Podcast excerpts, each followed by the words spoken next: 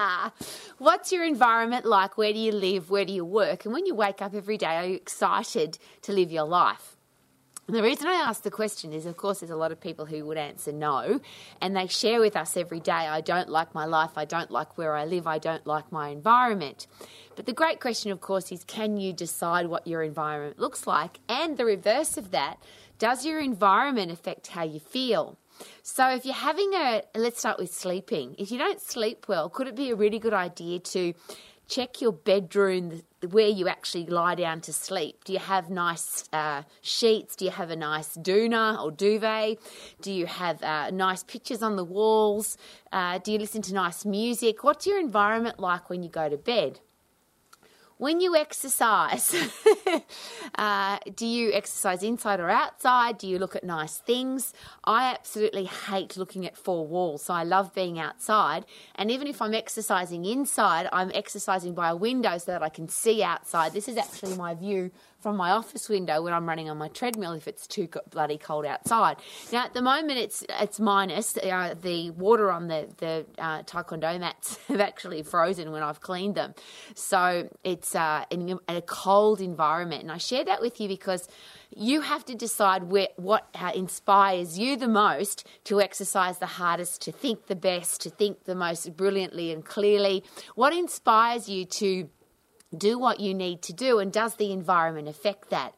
And then if you have a look at your current environment and you're not a happy person or you're you're anxious or depressed or angry, could it be a really good idea perhaps to make some changes? Now that could be the people that you've got in your life, it could be the color of the paint on the walls, uh, it could be the furniture that you've got, whatever it is around you that isn't inspiring you. It's something that's been a really big driving force for me all of my life.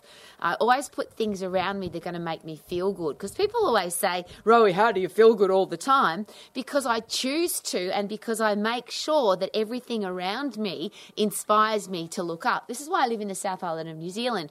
Because you can't walk around with your head down here. You have to look up because the environment is so beautiful. The moon's just coming over the horizon and the moon here is spectacular. The stars are spectacular. The sunrises and sunsets are spectacular, which forces me to look up, which means I have a really great environment. Uh, the next thing, of course, is that you've got great people in your life. I surround myself with. I've got. I've always got four puppy, puppy dogs, if not more. I've got a magnificent husband, and I only want people in my life, in my close circle of influence, who would add value to my life. So I'm asking very personally uh, if you are not in the headspace that you want to be in, if you're not thinking as clearly as you need to, if you're not overcoming challenges the way that you need to, if you have to come up with better ideas, if you have to be more optimistic, all of those things that are really important to a great life, what does your environment look like? And is it. Uh, uh, something that you can change, and it doesn't have to be expensive. It's not like oh, I've got to go and buy a new house or I've got to buy new furniture. It might be that you've got to put a bright coloured rug over the current furniture. It might be that you need to get a, a, a cheap print from a from one of the discount stores to put on the wall, but it's something that you really love.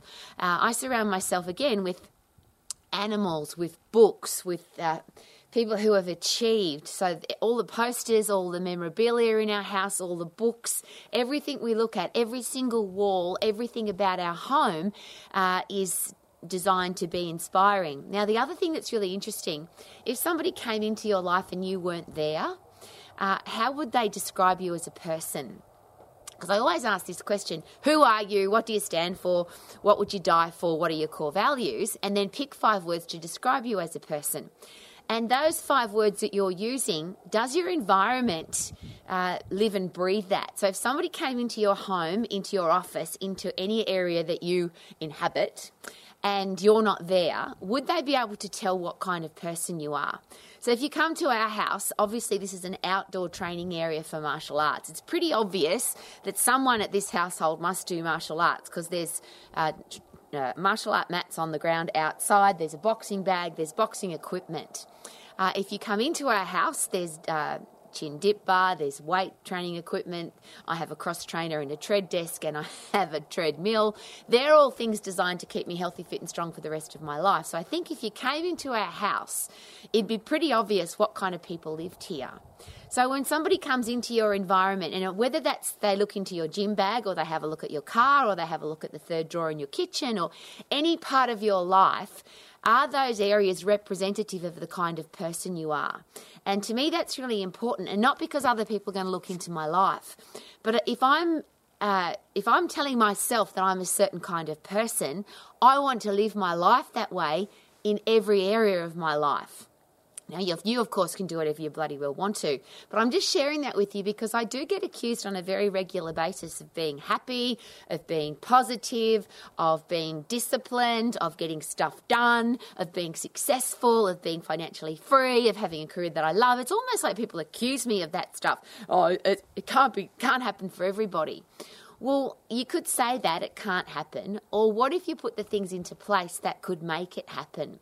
What if your environment was conducive, it's a big word, uh, for, uh, for you to look up? What it, you had an environment around you that had happy, positive people? You played positive music.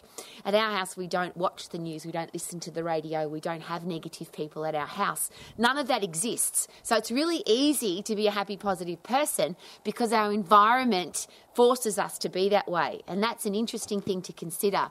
Do you become a great person and then have a great environment, or do you create a great environment and that helps you become a happy, positive person? And I don't know the answer to that. All I know is I want more people to have a big, happy smile on their face. I would love more people to be healthy, fit, and strong, have a career or business that they love, be financially free, have only respectful, kind, gorgeous people in their life, and have an environment that inspires you to get up one of the things that the neuroscientists, psychologists, and psychiatrists always share with us is one of the main reasons that people are depressed is a lack of control and a lack of purpose. If you've got no reason to get up, if you've got somebody else controlling your life, telling you when to work, how many, how much money you're going to be earning, when you can go on holidays, all of those things can be very dangerous for your headspace. I'll just put it that way. And that's not me saying that. That's the psychologists and psychiatrists. The ones that share, yes, you can have a feeling of satisfaction satisfaction. Yes, you can feel good about yourself, but you've got to create the environment to do that. So, here's a great question What could you do today? What changes could you make in your life this minute that would make you feel better uh, just because you're looking at something? So, if you love animals, could you buy an animal picture? If you love sport, could you buy a great book about sport? Could you watch a great video about somebody that inspires you?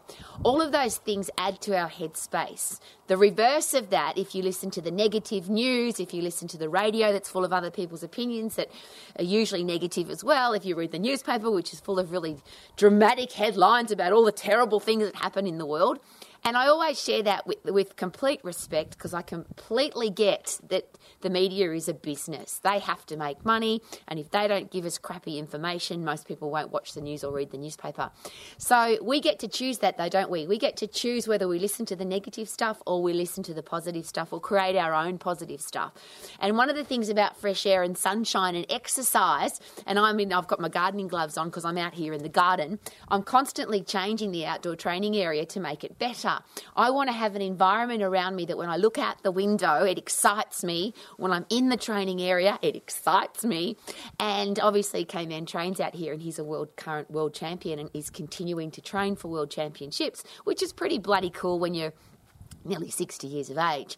I'm sharing all of that with you because we get to choose who we hang out with, where we live, what we do for a living. And if you think that you can't change those things, one of my favourite quotes is this for that particular experience You are not a tree. You can uproot yourself and go wherever you want to.